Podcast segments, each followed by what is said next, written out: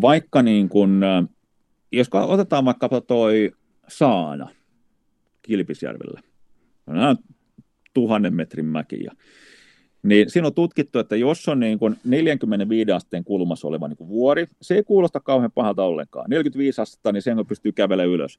Niin keskiverto aikuinen ihminen ää, pystyy kiipeämään sellaista mäkeä ylös tuhat metriä vuorokaudessa. Pam.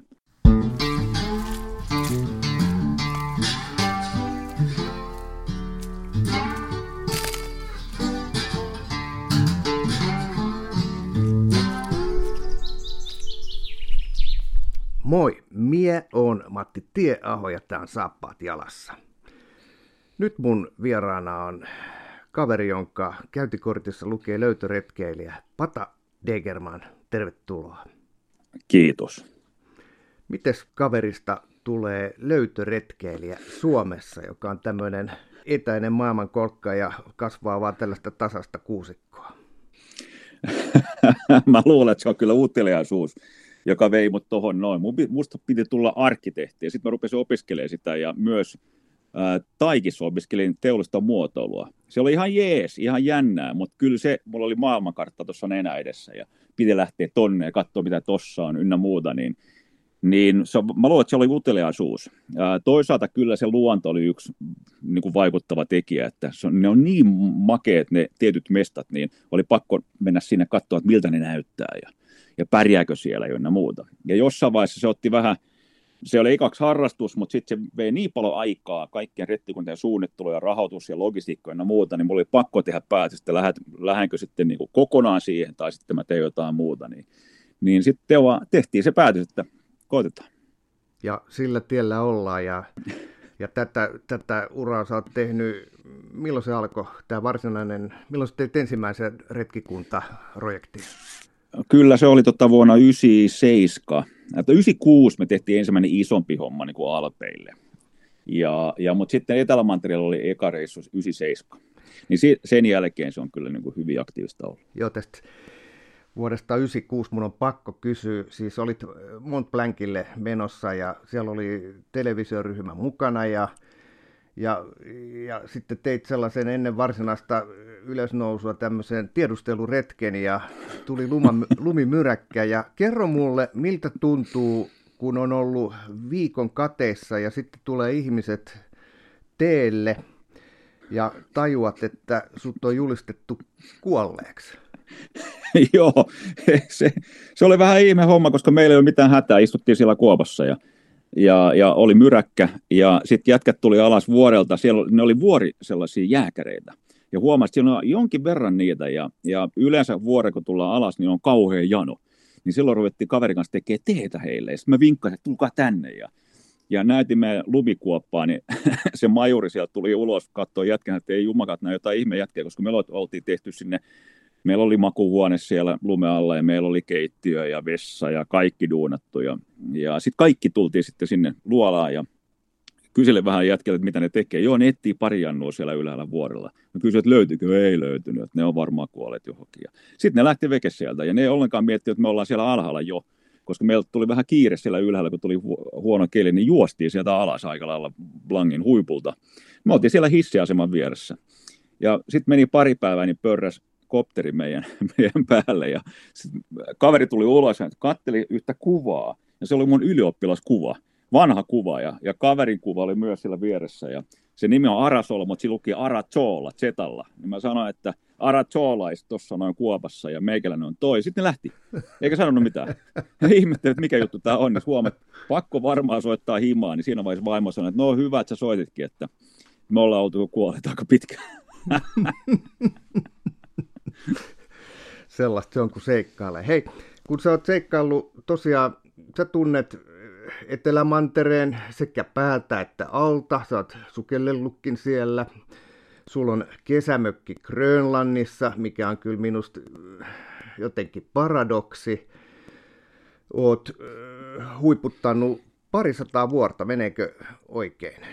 Joo, vähän yli. Älytön määrä eli, eli tota, praktiikka on haettu sieltä ja täältä, niin mites nyt kun me eletään Suomen talvea ja Suomen talvi on oikein kaunis, näyttää siltä, että tulee hyvä talvi ja kun me eletään koronaa, niin, niin yksi ja toinen miettii, että olisi kiva tehdä tällaista talvista vaellusta Suomessa, ihan Etelä-Suomessa tai, tai varmaan sitten Lappi on aika monelle semmoinen, että se tuntuu jo vähän eksoottisemmalta. Mitäs, kannattaako tällaista tehdä? Tämähän on tylsä maa tämä Suomi. tota noin, äh, vielä pari vuotta sitten niin ajattelin, että ei vitsi, että en mä vitti lähteä Lappiin, koska nyt voi lähteä huippuvuoreen tai jonnekin muualle. Mutta nyt korona on kyllä näyttänyt sen, että miten hieno meidän maa loppujen lopuksi niin on. Onhan mä käynyt Lapissa monta kertaa ennen koronaa, mutta nyt sitten, kun ei ollut muuta vaihtoehtoa, niin ruvettiin etsimään Lapista alueita, missä niin en ole aikaisemmin ollut ja ollaan hiidetty talvella siellä ja vaellottu syksyllä ja, ja keväällä, niin on kyllä niin hieno paikka. Ja jos haluaa sitä niin, kuin, niin sanottua vähän niin kuin vaikeampaa keliä, niin siis ei ihan hyvin riitä, että menet tuonne noin käsivarteen, jos on vähän huonompi keli, niin, niin kyllä sä saat sen tuulen ja sen, sen kylmyyden. Niin, niin, ja löytyy kyllä niin kuin sellaisia alueita, missä löytyy ketään muuta. Me ollaan oltu pari viikkoa siellä, eikä yhtäkään tyyppiä tuu vastaan joku poro tulee vastaan, mutta se on sillä selvä. Että enemmän tulee jengiä vastaan suurin piirtein huippuvuoro kuin täällä. Niin, tuossa oliko viikko sitten, vai oliko toissa viikolla, niin, niin TV-meteorologi sanoi, että, että tuntureilla tuulee 30 yli 30 metriä sekunnissa. Se on melkoinen tuuli. Se on melkoinen tuuli. 28 metriä sekunnissa on, on myrskytuuli. Ja se on niin kuin kova tuuli. Niin jos on 30 metriä sekuntia tai sekunnissa tai yli, niin se on lähemmä 100, mitä 130 metriä kil, kilsaa tunnissa. Et jos se ei olisi vaikka ää, auton katolla ajaa motorilla, niin niin kova tuuli on. Jos laitetaan vähän, vähän pakkasia sinne mukaan, niin, niin silloin kannattaa olla aika varovainen jo. Et silloin pitää tietää vähän, että mitä tekee ja varusteet pitää olla kunnossa hyvä vertaus tämä autonopeuteen vertaaminen. Sä oot ollut itse Etelämantereella pikkasen kylmemmässäkin paikassa. Joo, siinä on ollut kyllä hyvin, hyvin kylmää. Mä oon seitsemän kertaa käynyt siellä. Ja siinä on aika jännää, että se on kerran kuussa on ainakin yksi myrsky. Ja, ja siinä löytyy tällaisia katabaattisia tuulia, joka voi puhaltaa sellainen äh, 340 kilsaa tunnissa – ja, ja jos sitten laittaa siihen vaikka miinus 60 tai miinus 70, niin siitä tulee helposti ää, sitten alle miinus 100. Niin se on, se on sitten erittäin, erittäin kylmä. Ja, ja, mutta se on myös maailman kuivin paikka. Että se on kuivin kuin Sahara-aavikko, ja siinä saada lunta. Niin se ei tunnu samalla tavalla kuin, kuin jossain täällä Etelä-Suomessa, jossa on miinus 30, niin se on hyvin raaka ää, kylmyys. Et siinä se on, se on ää, hyvin, hyvin niin kuin kuivaa ja, ja se tekee sen erilaiseksi, mutta voin sanoa kuitenkin, että siinä on ero, iso ero kyllä miinus 40 ja miinus 60 välissä. Niin 2012, kun, kun oltiin Etelämantereella, ne teki uuden maailman ennätyksen Vostokilla, miinus 93,0 astetta. Ja niin kylmä meillä ei ollut silloin, missä me oltiin kuningatar Maudimaalla, mutta oli kyllä erittäin kylmä, niin silloin, silloin vaan niin kuin, äh, majalle teltassa ja, ja odottelee, että tulee vähän lämpimämmät kelit on sellainen muistikuva, että sä oot tehnyt joku huiputuksen, jossa piti sitten ottaa nämä selfiet ja, ja, ja kun otettiin nämä silmäsuojukset pois, niin silmät jääty kiinni. Joo, joo, ei ollut hyvä juttu ottaa selfie siinä vaiheessa. Niin, niin siinä, meillä oli naamarit päällä ja, ja on pakko olla, koska ä, muuten sä et pysty hengittämään kunnolla. Mulla oli kaveri, joka, joka hiitti navalle, niin, niin se, se hengitti tosi raskasta, oli kylmä, niin siinä ke, vasen keuhko jäätyi niin sitä kannattaa koittaa. Niin meillä on erilaisia tällaisia niin kuin maskeja ja, ja yleensä sulla on, sulla on kolmet maskit päällekkäin. Ensin sulla on sellainen balaklava, missä on, on tota, se on neopreenia tässä edessä ja, ja sen jälkeen tulee myös sellainen ritilä, metallinen ritilä, että kun hengität ulos, niin se ritilä sitten lämpiää, ja kun hengität sisään, niin se kostettaa se ilma jonkin verran ja lämmittää sitä ilmaa, niin silloin se pystyt hengittämään aika hyvin. Ja sen päälle tulee vielä sellainen muovimaski, että ottaa sen tuulen ynnä muuta.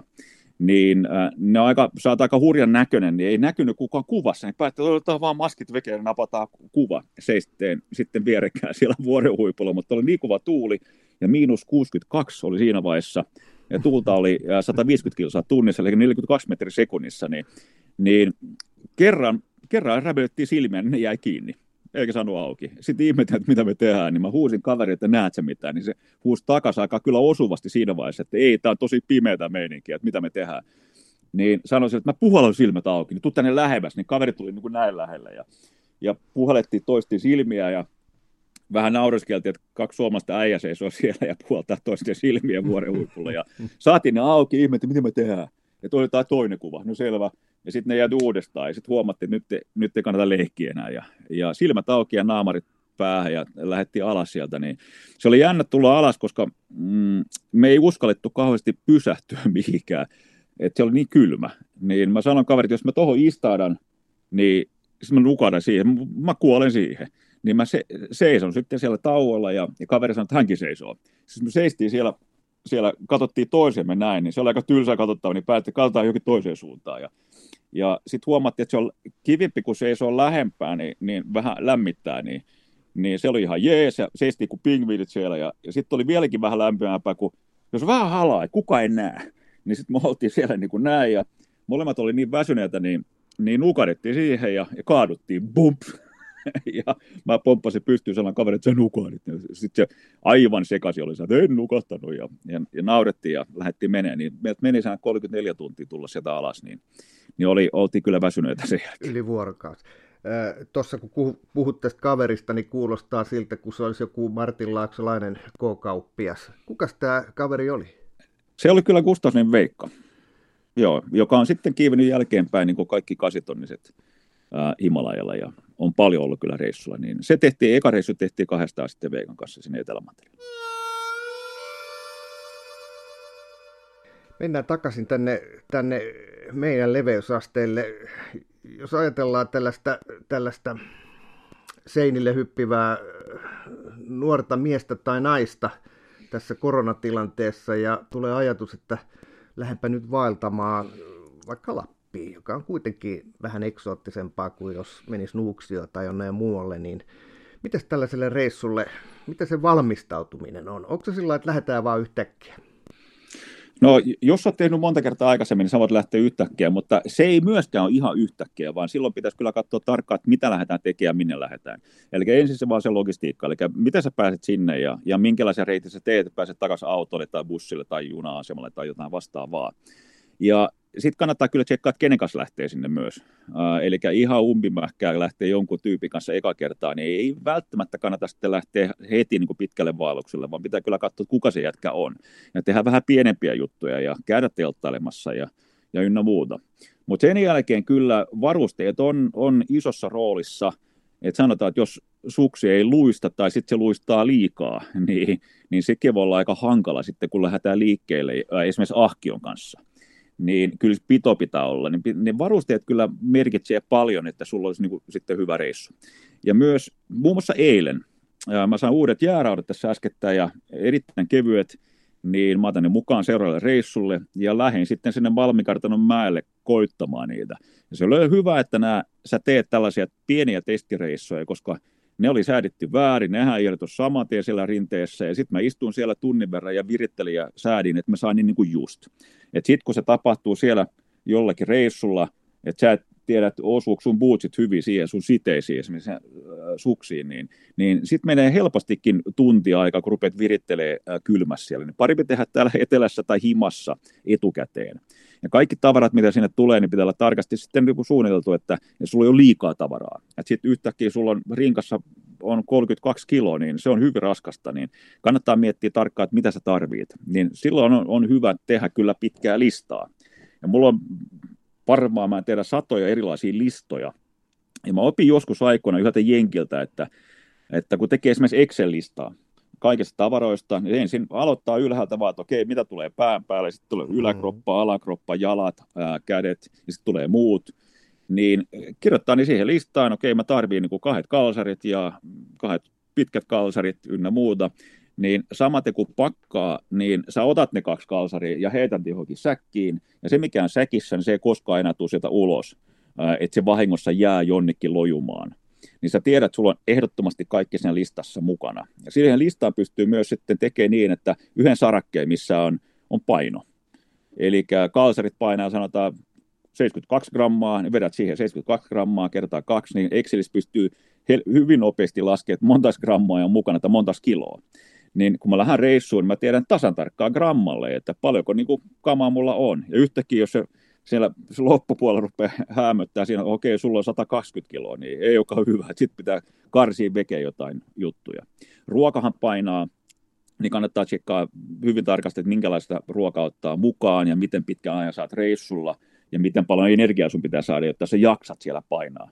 Niin, niin nyt löytyy nykyään niin hyviä ää, energiapitoisia ruokia ynnä muuta, niin kyllä sen aika nopeasti hiffaa, että miten sellaisen listan tekee, niin pysyy siinä listassa vaan pump, niin sitten kaikki tavarat on mukana ja, ja sulla ei ole ylimääräistä eikä sitten liian vähän.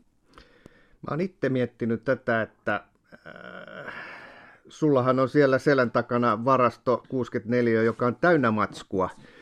Joo. Niin, niin sä oot ammatti löytöretkeilijä, meikäläinen on tämmöinen Matti Meikäläinen, mutta jotenkin musta tuntuu, että aina kun lähtee uuteen reissuun, niin sinne tarvii aina jotain erilaista kamaa kuin edelliselle. Jos mä mietin nyt, että mä lähtisin vaikka viikon päästä viikoksi, sanotaan vaikka Repovedelle, joka on tässä Kymenlaaksossa lähin tämmöinen kansallispuisto, tai sitten vaihtoehtoisesti Lapin tuntureille, niin pärjäänkö samoilla kikkeillä? Aika paljon, kyllä joo, mutta pienellä virityksillä. Eli jos lähdetään talvella, täällä ollaan Etelä-Suomessa vaikka niin kuin syksyllä, niin sä et tarvitse termospulloa sillä tavalla, mutta sitten kun lähdet talvella johonkin Lappiin, sä tarvitset termospulloa, mutta molemmissa on sitten juomaa. Niin ää, aika Vaatteet totta kai myös erilaiset vähän. Tarvit mahdollisesti jotain toppatakkia ja housuja tai untuvakamoja talvella. Mutta kyllä nämä niin kuin vaalushousut ja, ja monesti kyllä niin esimerkiksi reppu, ää, teltta. Jos hommaa telttaa, niin kannattaa, jos kuitenkin aiot käyttää sen talvella, niin, niin sitä talvitelttaa pystyy käyttämään jo hyvin kesälläkin. Se painaa vähän enemmän, mutta ei tarvitse ostaa kahta telttaa. Ja jonkin verran pystyy myös, mä oon huomannut, lainaa tavaraa. Sitä tavaraa on jonkin verran kavereilla, niin turha, että käyt hommaamaan sitten sadalla eurolla jotain uutta, jos sä lainaat kerran tai vuokraat sen vaikka kaverilta. niin täällä paljon tehdään juuri tätä asiaa. Hei, ettei tarvi ostaa jääroita johonkin, niin hei, ota tosta. Ja totta kai sellainen herrasmies sopimus, jos ne hajoaa, niin hommaat uudet. Niin näin se on ollut vuosikaudet. Niin silloin säästää aika paljon rahaa. Mutta sitten pystyy myös virittämään aika paljon, että jos ei ole aikaisemmin käynyt valtamassa esimerkiksi Lapissa talvella ahkion kanssa, niin ei tarvitse ostaa sitä niin kuin kahden tonnin ahkiota, vaan sä voit virittää, niin kuin kyllä nyt nykyään löytyy, vaikka sellainen Paris Expedition pulkka maksaa 70 euroa, niin siitä pystyy hyvinkin helposti virittää oman ahkion. Ja, ja jos sulla on termospullo, niin sulla on varmaan joku vanha puolentoista litran kokispullo, niin sitten vaan niin kuin makualusta ympäri ja rooderin teippiin, niin sulla se pysyy erittäin hyvin niin kuin lämpimänä sellaisessa, niin, niin pienellä kikolla pääsee hyvin, hyvin pitkälle. Mitäs ne sukset etelän pöpelikössä, hmm? tunturit Lapissa, samat sukset? Mm, joo, äh, tota, mä menisin kyllä, nyt kun roodatan niitä suksia mahdollisesti autossa tai jossain junassa, niin jos ne on hyvin, hyvin pitkät, niin se on vähän vaikea käsitellä niitä. Niin enimmäkseen menisin sellaisen vähän leveämmällä suksilla ja vähän, vähän lyhyemmällä, niin myös, myös kun, kun liikut metsässä, niin se pystyt vähän helpommin niin kuin liikkumaan siellä. Ja nykyään kyllä, että ei me enää käytetä kauheasti mitään voiteita siellä niin kuin suksien alla, vaan, vaan kaikki tapahtuu, että sulla on niin kuin nousukarvat alla, eli karvat sojottaa yhteen suuntaan, se suksi liikkuu yhteen suuntaan hyvin, mutta ei toiseen suuntaan niin kyllä karvolla mennään. Ja jos sulla on ahkio painaa yli 50 kiloa, 60 kiloa mahdollisesti, niin äh, jos pito on huono, niin kyllä se on hankalaa sitten liikkua. Niin sun pitää katsoa, että sulla on vaan sitten äh, karvat mukana.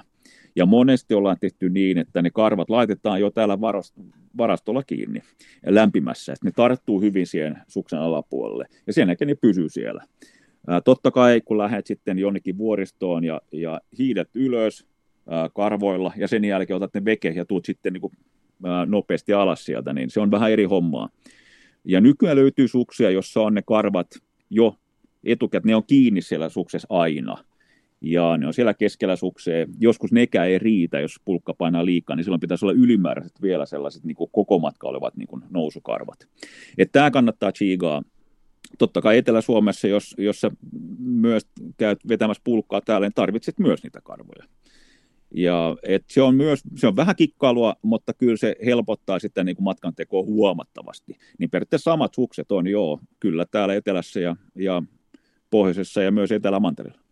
Kun mä kävelen, sellainen normivauhti on 5 kilsaa tunnissa, No siitä saattaisi heti ajatella niin, että kun otan sukset, menen vähän lujempaa ja se pulkka tulee siellä perässä, niin sitten se etenemisvauhti on luokkaa seitsemän kilsaa tunnissa. Meneekö oikein? Ei mene oikein, vaan kyllä se on hel- enimmäkseen sellainen kaksi kilsaa tunnissa, kun sä vedät sitä pulkkaa. Eli silloin pitää ajoittaa sen, että jos sä haluat vetää, niin kuin, äh, jos sä kattelit niitä niin kuin päivämatkoja ja kattelit karttaa, että joo, sitten mennään tuosta noin 30 kilsaa tohon noin, se reissun alussa, niin se ei tule tapahtuu, vaan se menee, keho pitää tottua siihen vetämiseen, niin, niin kannattaa se eka päivä varautua siihen, että sä meet vaan 10 kilsaa. Ja, ja sitten sen päälle tuut sitten, koko, tulee se leirityminen. Et sun pitää kaivaa mahdollisesti kuoppa sille sun, sun teltalle, pitää laittaa teltta pystyyn, pitää sulattaa ää, lunta, että saat vettä ja ruokaa, ja, ja kaikki on huomattavasti vaikeampaa talvella. Niin ää, sellaisia, niin kuin, jos laskee pari kilsaa tunnissa, se on ihan ok. Eli tiedät sen, että jos haluat lähteä 20 kilsaa, niin se on 10 tuntia. Mm. Ja silloin sä liikut 50 minuuttia niin kuin intissä ja 10 minuuttia taukoa, juot, kuset, hoidat jalkoja ynnä muuta ja, ja sitten se lähdet taas menee. Jos on hyvin kylmä, niin se 10 minuuttia on liian pitkä. Eli kyllä se on vaan nopeasti, vaikka sä syöt ja kuset samaan aikaan ja, ja ettei hiki sitten tota kauheasti me kylmäksi siellä. Ja, ja sun pitää olla ahkios sellainen ylimääräinen tai paksu rotsi, sun voi olla pikku reppukin, missä on sitten untuva takki tai joku toppatakki, vedät sen päälle ja sitten sä pidät sen tauon ja vedät sen veke sieltä, niin, niin tauot on aika lyhyet, mutta ei ne kauheasti, niin kuin, pit, pitempiä matkoja, mitä me ollaan vedetty yhden päivän aikana Ahkion kanssa, on jotain sellainen vähän, vähän vajaa 40 kilsaa. Ja se on niin kuin pitkä päivä, jos sulla on raskas pulkka, mutta silloin se tarkoittaa, että sä oot ollut liikkeellä jo niin kuin joitakin viikkoja, jos oot tottunut siihen niin kuin vetämiseen. Tämmöinen sisäputki-ilmastoon tottuva ihminen, kun syö aika nuukasti, niin sitten voi erehtyä myös siihen, että syö nuukasti, kun lähtee, lähtee vaikka hiihtovaellukselle. Sekään ei taida ihan näin mennä, että energia palaa. Energia palaa helposti, äh, tuplasti sen, mitä käytät nyt tuossa, no, kun istutaan molemmat sisätilassa ja me vaan istutaan, niin ei oikeastaan tehdä mitään, puhutaan vaan Okei, tämä, että tämä päänuppi hyrrää koko ajan, se vie jonkin verran energiaa myös. Mutta ää, nyt kun lähdetään vaikka ää, vaeltamaan, ihan vaan reppuselkää ja kesällä lähdetään valtaan, niin helposti sulla menee nyt tuossa istuessaan sellainen 2400 kilokaloria päivässä, niin helposti menee 4000-5000 kilokaloria, jos sulla on pitkä päivä. Niin ää, meissä on kyllä jokaisessa aika paljon rasvaa, mikä on hyvä asia. Niin silloin, silloin keho kyllä kestää sen. Sulla on vaan kauhean nälkä, jos sä vaan syöt yhtä vähän kuin syöt himassa. Mutta kyllä sun pitäisi katsoa näin, että se on niin kuin ok, se on kiva olla sillä reissulla, niin kannattaa kyllä tsekkaa, että saat huomattavasti enemmän energiaa. Ja silloin rasva on aika hyvä. Siellä on aika paljon energiaa rasvassa ja, ja myös hiilareita ja muuta. Ää, sun pitää totta kai totutella se sun keho polttaa sitä rasvaa. Eli jos koko ajan syödään jotain, niin silloin silloin keho tottuu siihen, että nyt tulee hiilareita ja, ja se polttaa ne. Mutta me, me voidaan polttaa se rahva, rasva, niin me tehdään yleensä aika lailla sillä tavalla, että me syödään hyvin aamulla, sitten me liikutaan koko päivä ja syödään ää, kerran kaksi jotain patukoita tai jotain pientä hedelmiä tai vastaavaa, ja sen jälkeen syödään illalla. Tämä tarkoittaa sitä, että mä oon totutellut kehoni, että se rupeaa polttaa sitä rasvaa ja silloin pystyy näin ihan hyvin menemään. Ja, ja, mutta ei kauheasti yli sitten kuusi viikkoa, kun silloin paino rupeaa putoa niin paljon, että, että sä oot aika luurakona sen jälkeen, niin, niin sen, ekan, sen ekan reissun jälkeen etelä että meiltä putosi paino keskimäärin 14 kiloa sen, sen kuuden viikon ajan. Ja että me oltiin aika, aika laihoja jätkiä, tultiin veke sieltä. Et silloin me syötiin aivan liian vähän. Paljon, paljon oli se paino lähtiessä ja palatessa? Se oli noin 80, kun lähdettiin. Ja, ja sen jälkeen se oli niin kuin 60, 66, 67 tultiin pois sieltä, niin, niin me oltiin aika luurakoja kyllä, mutta hyvässä kunnossa oltiin. Kyllä. Mikäs pituinen kaveri sä oikein oot? Mä yritän nyt suhteellistaa tätä painon pudotusta. 182. Okei. Okay. Eli, yes. eli, eli tota, 182 senttinen kaveri, jos painaa mitä se nyt oli, reilu 60 kiloa. Joo. Niin, niin onhan se Saat laiha, ja silloin se rupeaa menemään lihaksista jo. Eli rasva on lähtenyt ja, ja sitten rupeaa lähteä lihaksista se. Niin, niin se tapahtuu meille, niin, niin ja se on huono juttu.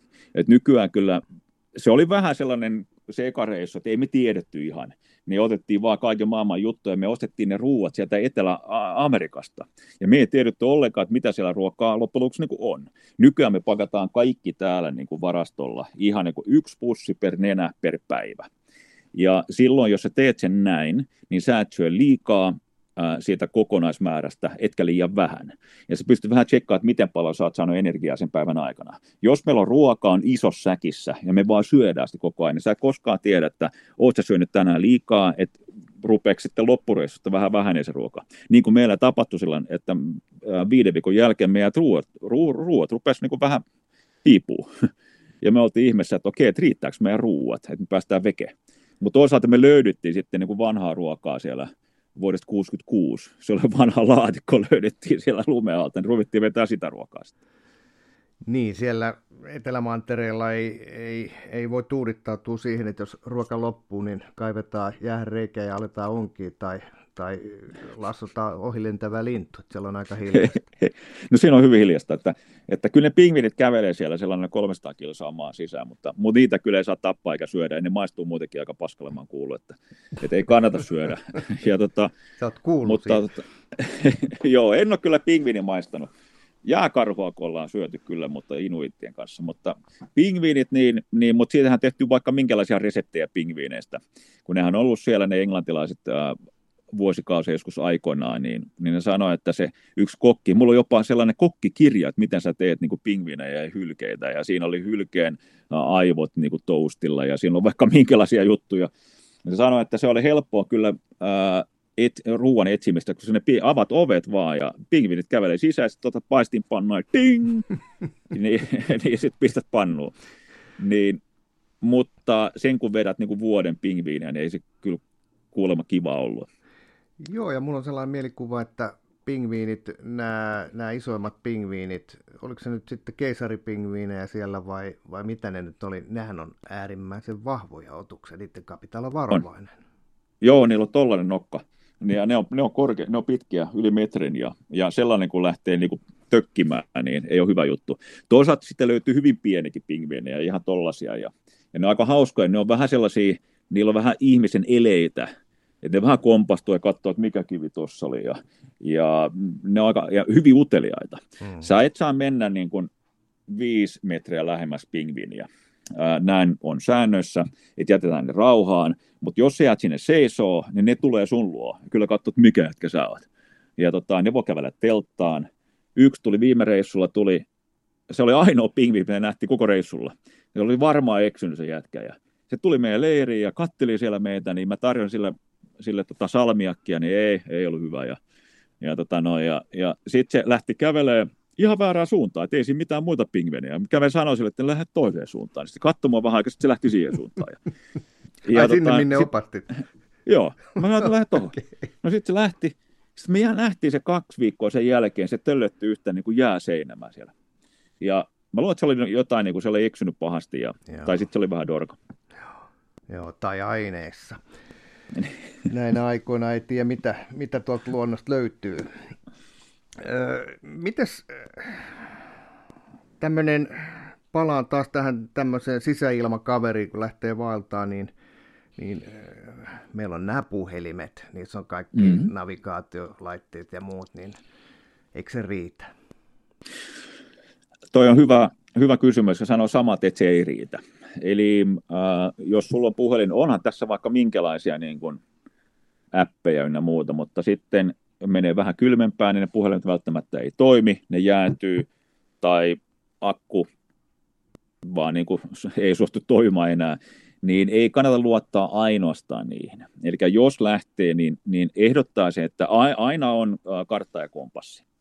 Ja se on, ihan, ja se on jokaisen taskussa kartta ja kompassi. Ja sitten katsotaan etukäteen karttaa, että opitaan se kartta aika hyvin. Että vaikka sulla ei olekaan karttaa, sä tiedät suurin piirtein kuitenkin, että missä ne vuoret on, missä ne tunturit on, missä ne tieto on, mihin suuntaan kannattaa mennä, jos me niin kuin eksytään tai vastaavaa. Mä oon eksynyt monta kertaa ää, Lapissa kerrankin niin, että yhtäkkiä oltiin Norjan puolella ja ihan vahingossa.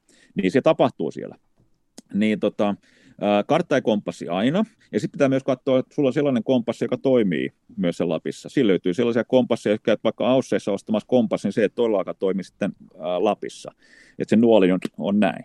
Niin kannattaa olla sellainen maailmankompassi, yleensä M1 esimerkiksi suunnolla, niin se toimii sitten ympäri maailmaa mutta jos sulla on suomalainen kompassi ja meet sinne Lappiin, niin tiedät ainakin, että mihin suuntaan sä lähdet kävelemään. Ja kannattaa myös vähän osata sitä suunnistamista, eli kun otat niin kuin suoran kurssin johonkin, että sä ihan oikeasti lähdet kävelemään oikeaan suuntaan. Ja tätä pystyy kaikki harjoittelemaan tällä alhaalla. Se, että jos eksyt, niin on kyllä joku GPS erittäin hyvä juttu. Eli sä pystyt saamaan sen Suomen kartan siihen GPS, laitat vaan sen päälle, ja sitten rupeat verrata sitä GPS-karttaa, ja siinä on piste, missä sä oot, siihen sun karttaan, niin helposti löydät itse sitä kartasta. Ja, eli me paljon käytetään vaan sitä tällaisen niin kuin, äh, erikoistilanteisiin se GPS, muuten ollaan kartalla liikkeelle mikä koko ajan. Äh, se on myös hyvä kyllä backup, että jos haluat löytää takaisin siihen leiriin, on useita kertoja tapahtunut meille niin, että lähdetään jonnekin menemään, meillä on perusleiri tai leiri jossain, mihin halutaan palata. Ja sitten kun ollaan siellä maastossa, niin tulee sellainen keli, että sä et näe mitään. Ja sä näet niin kuin, mitä puoli metriä suurin piirtein. Niin sitten sun pitää löytää takaisin siihen leiriin. Ja, ja sen jälkeen kartta ja kompassi, joo, ihan hyvä, sä saat suunnan ja ajan, et suurin piirtein mutta kyllä silloin se GPS on erittäin hyvä, niin sä löydät takaisin niin leiriin tai kotiin. Ja mulla on vielä ylimääräinen tällainen backup mun kädessä aina, että kun tullaan leiriin, mä lyön sen tähän vielä mun kellon GPSään, että jos sitten jostain syystä tulee huonoa keliä, sä et pysty käyttämään karttaa ja kompassia, ää, akku loppuu sieltä sun GPSstä, niin sitä on sitten viimeinen juttu. Niin kerran kaksi mä oon käyttänyt tätä kelloa, ja se on ihan vaan backupina. Joo, mä, mä, mäkin tunnistan tämän tilanteen, kun, kun on, on siellä jossain, niin sitten loppuu patteri siitä puhelimesta ja sitten vaan mennään johonkin suuntaan, toivotaan, että tulee tie vastaan. Se on, se on kiusallinen tilanne. On joo. Kerran me tuli sellainen tilanne, että ää, meet loppui se, se akku sieltä, ja mulla ei ollut tätä kelloa silloin, Meillä oli kartta ja kompassi, mutta ei nähty mitään. Ja se oli näin, että siinä oli niin kuin vuoret, me käytiin vuorilla ja meidän leiri oli jäällä ja seuraava päätepiste on sitten etelän napa 1200 kilometrin päässä. Ne oli pakko löytää se teltta, muuten menee niin kuin henki. Onneksi mä olin sillä tavalla tehnyt rutiiniksi, että mä vähän käyn läpi, että miten paljon aikaa ollaan liikuttu mihinkään suuntaan. Niin mä tiesin, että toi suunta ja aikaan suurin piirtein tunti, niin me ollaan leirissä. Mutta kun me ei nähty mitään, ne laitti köysi meidän väliin, 50 metrin köysi, että se tarttuu siihen sitten se. Ja sitten me ruvetaan tekemään tällaisia liikkeitä siellä, että me löydetään se. Ja, sitten me oltiin menty yli tunti, niin meidän just sanoa, että nyt me niinku käännytään, niin silloin, tota, ja sä et pysty sanoa, vaan sun pitää hinnaa se jätkä sieltä sisään ja huutaa sille, että nyt me lähdetään kääntymään, niin kuulin äh, teltan väpätyksen. Että jossain se oli lähellä, niin mä olin kolme metriä teltasta. Sitten me löydettiin telttaa. Niin, ja sieltä niin, sitä. En nähnyt, ei. Niin, ja siinä on sama juttu, kaveri, ää, kun ne lähti koirilla joskus aikoinaan menemään Etelä-Mantereen halki, se oli venäläinen kaveri, ää, meni tota noin kuselle ja eikä löytänyt telttaa. Niin aika, se oli, se ties mitä teki, että se kaivaa tuvaa siihen niin kuin lumeen ja oli siellä sen yön. Ja sitten aamulla niin huomasi, että missä, missä se jätkä on. Niin rupesi huutaa. Ja myrsky oli ohi, niin se pomppasi pystyyn, Plynks, ja se oli suurin piirtein viisi metriä teltassa, mutta ei löytänyt telttaa. Joo, joo. Hei, miten Etelämantereella se äh, suunnistaminen oikein tapahtuu? Nyt mietin sitä, että kun, kun on vaikka Lapinkin erämaassa, niin siellä sitten kuitenkin on teitä, jokia, vuoria. Ja sitten kun katson Etelämantereen karttaa, tosi mittakaava on vähän toisenlainen, niin näyttää siltä, että se on sellainen tasainen plätty. Onko sieltä tehty tällaisia yhden suhde 20-50 karttoja, jossa näkyy jotain sellaisia, minkä mukaan voi sitten sinne keskipisteeseen mennä? Tota, jos sä menet etelä ja, ja tavoite on, on hiittää esimerkiksi Navalle, niin sehän on vaan sellainen pläntti. Kyllä sä näet, sä näet jos katsot Etelämaterian karttaa, niin siinä menee vuorijono Etelämaterian halki, 4700 kilsaa, niin siellä löytyy vuorialueita pohjoisessa ja sitten kun mennään läpi ja ynnä muuta, mutta kyllä se paljon on aika sellaista vaan niin kuin tasasta touhua, niin äh, silloin sun pitää kyllä chigaa, että, että sä meet oikeaan suuntaan. Harvoin sä katot, okei, se riippuu vähän, että mistä sä lähdet, koska se e, magneettinen etelänapa on, on oikeastaan etelämaterian ulkopuolella siellä meressä. Ja sattumalta ekalla reissulla, kun oltiin siellä, niin, niin se maantieteellinen etelänapa oli siellä matkalla. Niin meidän niin kuin, kompassi näytti oikeastaan aika, aika oikeaan suuntaan. Mutta toisella kertaa, kun oltiin sitten pohjoisessa tai ylä-etelämantereilla, niin silloin se näytti niin kuin aivan väärään suuntaan se kompassi, ei kannata ollenkaan käyttää sitä. Se on sillä tavalla helppoa suunnistamista, että yleensä Etelämantereessa näet ne vuoret, sä näet hyvin pitkiä matkoja siellä, jos on hyvä keli, niin sä pidät vaan vuoret oikealla puolella ja meet kartalla, että harvoin ei edes kosketa mihinkään niin kuin kompassiin. Ja kun lähdet hiihtää pidempään matkan, niin seuraat aurinkoa aika paljon, ja sä tiedät, että kello on nyt 12, niin aurinko pitäisi olla tuossa noin. Ja sitten sä voit laittaa niihin sauvoihin sellaiset niin kuin hyvin kevyet narut, joka lepattaa siellä tuulessa. Koska tuulen suunta pysyy aina aika lailla vakiona siellä.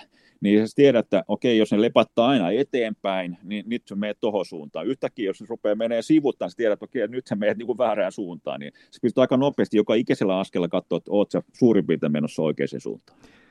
Toi kello 12 ja aurinko ja ollaan kuitenkin etelä, Etelänaavan tuntumassa hyvin lähellä sitä, niin missä se aurinko on kello 12? se, menee, se on hauska se, se, että kun sä oot siellä alhaalla, niin se, se aurinkohan täällä, kun me ollaan maastossa, se tulee aina vasemmalta menee tuonne oikealle. Mutta siellä se menee väärään suuntaan. Se tulee oikealta, menee vasemmalle. Ja se meet aivan sekaisin sen systeemin kanssa. Me ollaan monesti mietitty, että millä tavalla tämä loppujen lopuksi niin toimii kyllä mä nyt mä tiedän sen, miten se toimii, mutta se menee väärään suuntaan ja, ja se tekee myös pieniä kieppejä vaan siellä, että monesti se on sen verran ylhäällä, että, että se on vähän vaikea katsoa, että mihin suuntaan se loppujen lopuksi niin on. Mutta siellä se on, niin kuin, äh, se on pohjoisessa kello 12. Okay. Täällä se on etelässä kello 12. Joo, joo. Ja, ja mä mietin sitä, että, että kun meillä on juhannus, niin se aurinko menee tota taivaanrantaa hipoen, mutta pysyy taivaalla, niin sitten kun ollaan ihan, ihan etelänavan tuntumassa, niin onko se, pyöriikö se niin kuin sellaista sormuksen kokoista reikää? Joo, se tekee kieppeä siellä vaan, eikä koskaan tuu sitä alas. Tai aurinko nousee etelämateriaan kerran vuodessa ja lasketuu kerran vuodessa. Et silloin kun se kausi on päällä, siellä se aurinko on ylhäällä koko ajan. Ja, ja se on hyvä, että se on ylhäällä, koska se auringon ja varjon ero on erittäin iso. Ja meillä on monesti ollut niin, että kun on tauko ja aurinko paistaa sun naamaan näin, sun etupuoli on lämmin, mutta takapuoli on hyvin kylmä, niin niin mä oon nähnyt monta kertaa, kun jengi niin kun tauolla, niin me vaan pyöritään siellä. että se on aina lämpö tulee joltain puolelta, niin se on ihme homma. Ja mulla on kuvakin, kun on, on naama, aurinko porottaa oikeat puolet, tää on ihan hikinen, tää on aivan jäässä. Saat niin kuin, joo, jos sä vaan pidät pään suurin piirtein suorassa, niin niin se on niin kuin yksi hauska juttu, mutta myös se, että kun se aurinko on niin intensiivinen siellä, ja kun meet merelle tai talvella oot Lapissa ja aurinko paistaa, niin se on hyvin intensiivinen, se heijastuu myös siellä lumesta. Niin ää, vuonna 1978 niin se otsonikerros oli hävinnyt, niin sanoi meille, että pistäkää kunnolla aurinkorasvaa, niin mehän laitettiin, ja naamapallo silti, ja sitten kun hiidät siellä, niin se on ilma on siellä ohuempaa myös kuin täällä Suomessa, että ää, se jään pinta on aika korkealla, kun me oltiin 3200 metriä, sä voit laskea noin 1000-1500 nousumetriä vielä päälle, ja siltä se tuntuu. Mm-hmm. Ja niin tuntuu, kun se 4500-700 metrissä, niin kuin Mont Blancin huipulla, niin silloin keho joutuu aklimatisoitumaan ohueen ilmaan. Ja, ja silloin sä hengität hyvin raskaasti, suu auki, kieli ulkona, lähetät kuin vana koira siellä, kun vedät sitä pulkkaa. Ja silloin auringon säteet pomppaa suoraan lumesta ja jäästä, suoraan meidän naamaan, suoraan kitalakeen, niin kitalaki palo ekana päivänä, nenän sisäpuoli, korvien alapuoli ja sormien välit, ihan ihmepaikko, ei ole aikaisemmin. Ja rupesi irtoa nahanpalasia kitalaista silloin illalla ja ihmeteltiin, mitä me tehdään. Ja kaveri sanoi, että sillä oli tosi hyvä killeri-idea, että siirretään suu kiinni, mutta sä et saa henkeäkaan hyvin niin ihmeteltiin, että voisi laittaa aurinkorasvaa kitalakeen ja sitten vedettiin siihen ja, ja se maistui pahalle, mutta onnistui hyvin. Okei, eli Etelämantereelle kun lähtee hiihtämään, niin pitää laittaa aurinkorasvaa kitalake. Tämä on sun tämmöinen Joo, tai sanotaan näin, että mä tsekannut jälkeenpäin, kun mä kävin pitää luentoa sille niin kuin yritykselle, joka tekee sitä aurinkorasvaa, niin sanoin, että ei missään nimessä kannata syödä sitä. Joo, näin se että, älkää pistäkö. Mutta kyllä ne ruottalaiset siellä, niin ne kyllä ehdotti, että laittaa ainakin nenän sisäpuolella ainakin aurinkorasvaa. Ja, ja, ja siellä oli yksi, yksi tota, ruottalainen kaveri, siellä oli turvannut sen kieli. Se ei pystynyt kunnolla puhumaan, niin silloin varmaan kieli ulkona mennyt siellä sitten Joo. kiihtänyt. Joo. Hei, mä palaan sieltä Etelämantereelta takaisin sinne, sinne Lappiin ja näihin sisäputki-ihmisiin, tällaisiin, jotka kuvittelee tai ajattelee, että nyt ryhdyn vaeltamaan, kun en Teneriffalle pääse. Niin miten se makupussi pidetään talvisissa oloissa eh, kuivana? Se on mulla sellainen ongelma, että se kondensoituu aina aamu kun herää, niin sieltä ei pääse ylös, kun se on niin pakkasen jäädyttämä koko pussi. Toi on hyvä pointti. Kehosta lähtee sellainen kaksi desiä vettä per henkilö per yö. Niin mieti sitten, että se menee siihen makupussiin. Ja oot kymmenen päivää reissulla, niin sulla on pari kiloa jäätä siellä sun makupussissa, jos on hyvin kylmä. Niin, niin kannattaa kyllä tsekkaa. Yksi on sellainen juttu, että, että sä koetat saada sen uloshengitys ilman, että se ei tule siihen makupussiin, vaan sulla on pieni reikä tässä, että hengität ulos siihen telttaan, ja sitten se jäätyy sille seinille ja muuta. Niin se on yksi, yksi tapa saada kosteutta pois makupussista. Helposti halutaan niin kuin mennä sinne niin kuin ihan makupussin sisälle, mutta silloin se kyllä kerätyy siihen niin kuin makupussiinkin. Siinä löytyy sellaisia makupusseja, joilla on tämä, tämä siinä on yleensä tällainen kaulus. Joo. Ja se kauluksen yläpuolella on sellaista niin kuin, kangasta, joka ei päästä kosteutta niin kuin läpi. Mutta silloin se kosteus jää tähän näin pään ympärille. Se pitäisi olla joku sellainen huppu, ettei se ole niin kuin ihan se naama siellä jäässä kiinni. Se on yksi, yksi tapa toimia. Toinen tapa on toimia on se, mitä norskit joskus aikoinaan käytti, että ne riisu kaikki vaatteet, ja pisti sitten niin kuin itse sellaisen niin kuin kortsuun, sellaiseen pussiin, joka ei, ei sitten päästä vettä ulos. Se meni sillä pussilla siihen makupussiin. Ja aamulla sitten, kun oli tullut kaksi desiä vettä, niin tyhjen sen aamulla. Ja se oli kuulemma aika kylmää kyytiä sitten, kun tuli aamulla heräs siinä alasti ja, ja piti tyhjentää sitä, niin kuin, sitä muovipussia. Mutta se sun makupussi pysyi sitten totta kai ihan, niin kuin, ihan kuivana.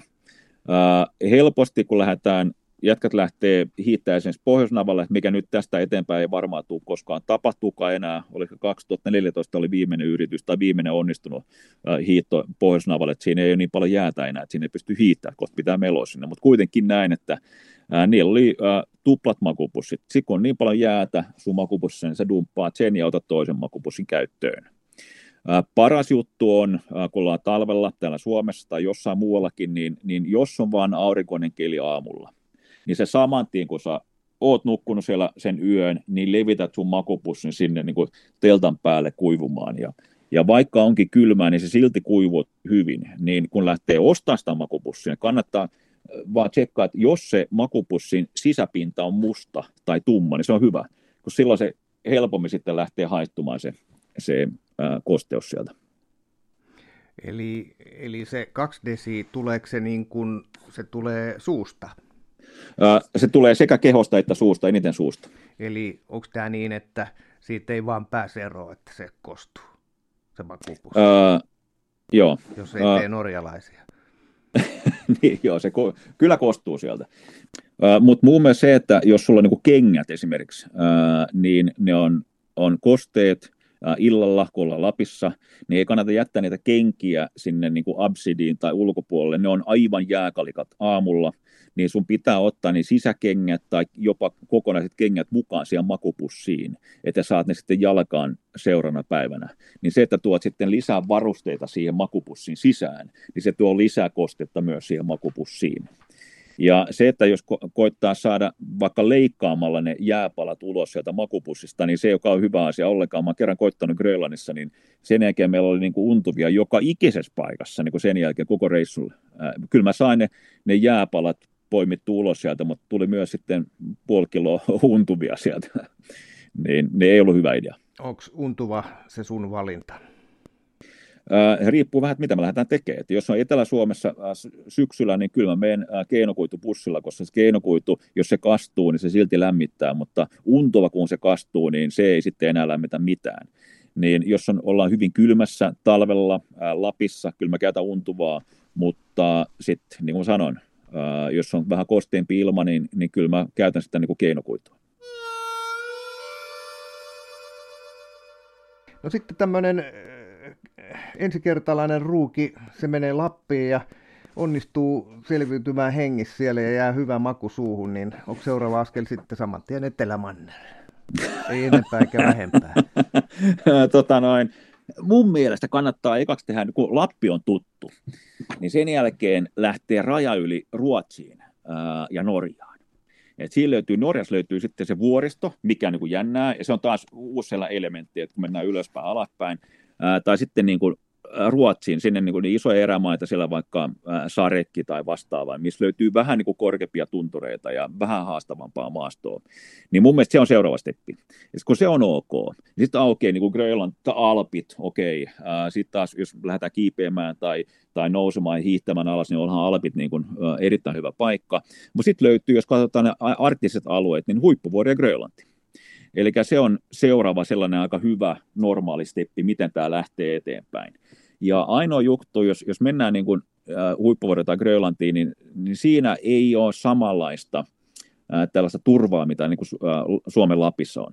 Äh, kännykät ei välttämättä toimi pätkääkään siellä, ja sä oot niin kuin omilla siellä. Ja yksi hauska juttu on myös, että siinä on jääkarhuja, niin, niin kannattaa osata ampua ja olla se niin kuin kiväri mukana, kun lähdetään, ja myös kaikki ne turvatoimet, mitä liittyy jääkarhuihin. Mutta kunhan vaan hoitaa sen, ja se on täysin mahdollista hoitaa, sitä tietoa löytyy paljon, niin silloin aukeaa taas aivan uskomattomat maisemat ja, ja se niin kuin raaka arktisuus, missä on, niin kuin, se on hyvin niin kuin kovaa erämaata. Mutta taas sitten tulee mursuja ja jääkarhuja ja kaikki ne tulee mukaan siihen niin kuin kuvaan. Niin. Ja sen jälkeen etelämantereelle. Eli tämä on käyntijärjestys. Sano mulle tässä kohtaa, minkä takia sä oot hankkinut kesämökin Grönlannista. Se kuulostaa niin kuin aivan absurdilta. No se, se, oli niin kuin vähän, se oli vähän sellainen sattuma, täytyy myöntää. Me oltiin järjestämässä ää, sellaista konserttia ää, U2 kanssa siellä keskellä Grönlantia – siinä on sellainen äh, sääasema nimeltään DAI 2, eli DYE 2, ja mistä ne kaverit, kun hiittää Grönlannin halki, niin tulee sellainen iso valkoinen pallo vastaan siellä. Se on vanha Jenkkien tutka-asema. Ja päätti, että me sinne lähdetään viemään sitä U2 ja soittaa sitten, niin kuin, ja me, meidän piti, miksi sinne piti lähteä tekemään tuollaista konserttia, että piti kerätä rahaa, että me saadaan uimahalli tehtyä yhteen pieneen kylään, siihen yhteen Grönlantikylään. Ja pitkä story, mutta se meni ihan plörinäksi jossain vaiheessa, koska ne ei suostunut, äh, heidän manageri ei suostunut niin kuin päästää heidät sinne, mutta kuitenkin, niin sen aikana... No, mutta et, tuli, et, hei. Tuliko? ei, ei, ei, okay. ei. Siinä oli tollainen soppari. Mä sanoin, että mä en mä tota soppari luo, että mä haluan kaikki niin kuin, uh, yhdelle A4, niin kuin Ronald Reagan joskus sanoi, että hän haluaa yhden A4. Mä sanoin, mä ihan sama juttu, että soppari pitää olla yhden A4, ja sen jälkeen tuli liitteet, oli tollainen pino sitten siellä. Soppari oli, oli sitten yhdessä A4, mutta kuitenkin niin sen prosessin aikana, kun me pyörittiin paljon siellä, niin hommattiin muutama mökki siellä, uh, koska muuten, jos halutaan mennä sinne niin kuin Grönlannin sen jäätikön päälle, niin pitää maksaa jonkin verran sitten äh, rahaa. Ja, mutta jos sä oot kyläyhteisössä mukana ja opit tunte niitä inuitteja ja kavereita siellä, niin, niin silloin, silloin sä et tarvitse tätä niin kuin kauheasti maksaa. Niin hommatti itsemme mukaan siihen kyläyhteisöön ja ostamalla sitten mökki sieltä ja ostettiin oikeastaan vähän enemmänkin niitä mökkejä. Ja, ja, ja yksi on sitten jäänyt sinne, että aina kun lähdetään sinne, niin meillä on sellainen paikka, missä voi, voi sitten pakata ja tehdä kaikki valmiiksi ja lähdetään sieltä sitten menee eteenpäin. Niin, se on siis itärannikolla. Se on itärannikolla, jo Kumjutin kylässä. Ja se on se, joo. se, se puoli, josta Grönlannin ylitys aina lähdetään tekemään, eikö se näin me suurin piirtein? Joo, joo, yleensä lähdetään sieltä. Ja jotkut sitten al, alkuaikoinaan, ne, ne lähti lännestä ja koitti sitten päästä sinne niin kuin, ää, itään, koska silloin se oli, niillä oli aina mahdollisuus kääntyä ympäri, koska idässä ei kauheasti ollut mitään kyliä ää, siihen aikaan. Ja ne jätti aina sen, sen varmuuden vuoksi, että jos tämä homma kusee, niin ne voi kääntyä ympäri ja sitten siinä on niin kuin pääset sisään ja, ja siinä on ruokaa ja muuta. Mutta Nanseen, joka eka kertaa sitten hiitti ja Halkin, niin hän lähti idästä. Ja tota, koska silloin hänen päässä ja kaikkien jätkien päässä ei ollut se mahdollisuuskaan kääntyä ympäri, koska ainoa sitten, joka on se pelastus, on siellä toisella puolella. Niin tämä oli siitä syystä, että ne, ne pakotti itse sitten tosiaankin hiittää sen yli, mutta nykyään löytyy ne kylät siellä, niin, niin idästä lähdetään ja, ja mennään länteen. Tuosta googlasin Nansen hiihti mannerjätikön yli Grönlannissa vasta vuonna 1888, eli, eli ei se nyt ihan helpponakki ole sekään, jos se on vasta noin myöhään ylitetty. Ei tosiaankaan, ja, ja se on yksi parhaimpia seikkailukirjoja, mitä mä oon lukenut heidän. Se on hyvin sellainen aika pieni kirja, ei kauhean paksu, mutta se heidän toiminta siihen aikaan, niin aivan uskomatonta. Jos miettii näin nyt, että ollaan vaikka täällä Nuuksiossa hiihtämässä, ja joku menee putoon jäihin, niin se on aika iso operaatio, että okei, että nopeasti sisätilaa, ja on vähän niin kuin melkein soitetaan yksi, kaksi, tulkaa hakea vekejä. Mutta, mutta siellä se oli päivittäistä meininkiä. Ne, ne putosi jäihin ja ylös sieltä, tässä kuului vähän asiaa. Ja, ja, Miten ne ja tota, kuivaksi sit, kaverin siihen aikaan?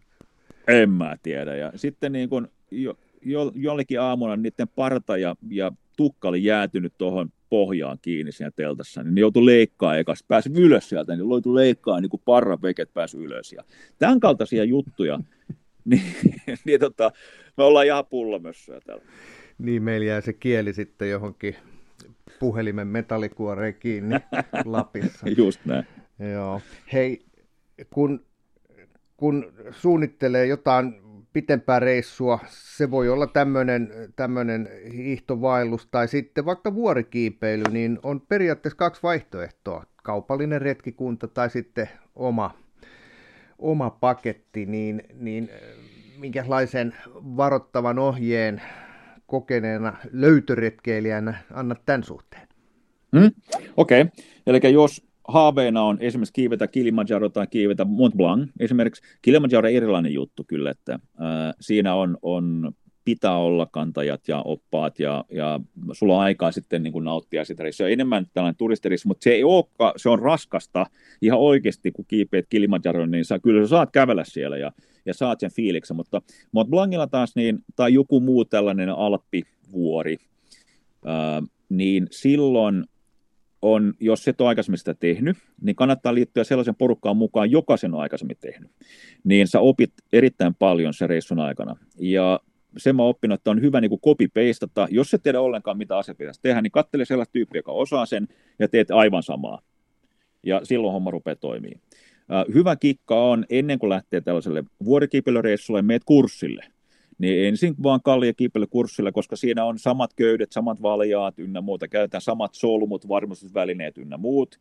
Siinä löytyy myös sellainen jäätykköpelastuskursseja, vuorikiipeilykursseja kausti ei ole, mutta jos haluaa saada kuitenkin sen, sen tiedon hyvin nopeasti, niin jos me otetaan Mont Blanc, niin siellä löytyy jonkin verran vuorioppaita, siellä Chamonixissa tai mistä pääsitte lähet ylös sinne, niin niin vuokraat yhden oppaan ja sano sille oppaalle, että hei, mä en ole tätä vuorta aikaisemmin kiivennyt, mä haluan tietää kaiken vuorikiipeilystä ja otat sitten pari ylimääräistä päivää siihen.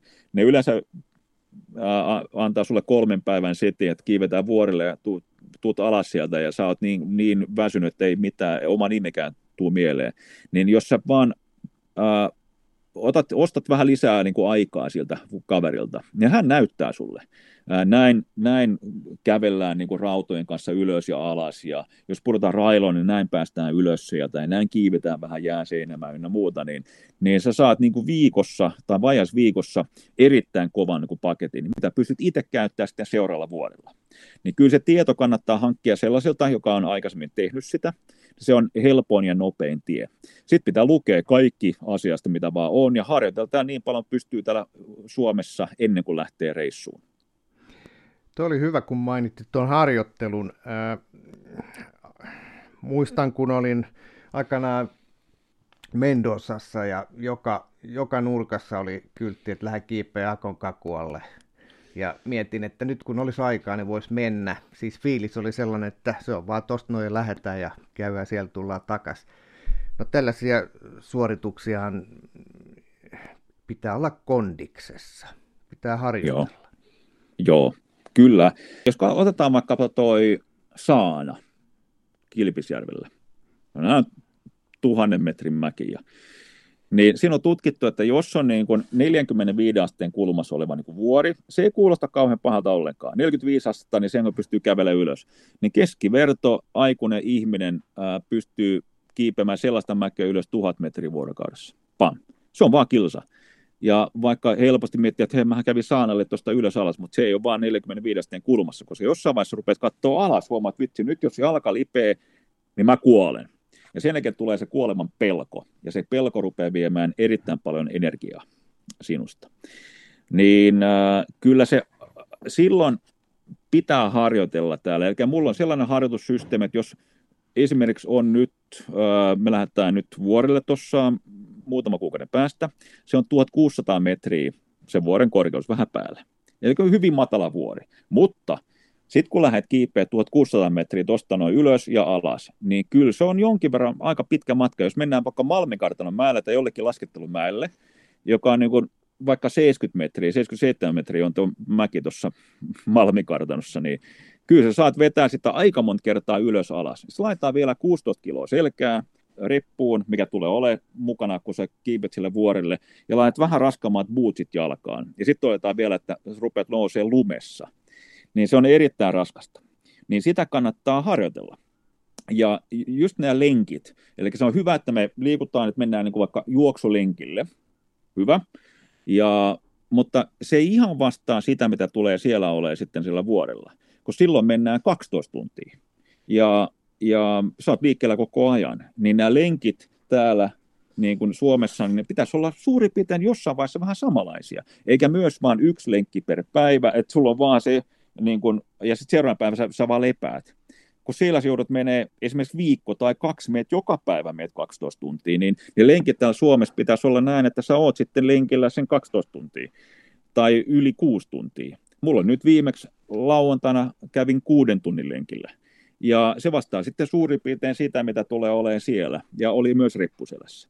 Ja nyt mä, sä et tarvi juosta, mutta kunhan sä oot liikkeellä, kävelet ja enimmäkseen niin kuin ylämäkeen, niin silloin se vastaa sen. Eli lajiharjoittelua. Meet viidakkoon, niin se on eri asia, kun siinä on lämmintä. Niin silloin pistää se, se kuntofillari sauna ja lähde fillaroimaan. Ja, ja ihan oikeasti. Sun pitää totutella itsesi ja kehoon ja saadaan rasvavekeä ja kaikki näin. Niin me ollaan kyllä aika lailla monesti ne harjoitukset täällä Suomessa ollut huomattavasti vaativammat kuin, kuin sitten reissulla. Joo, mä muistan itse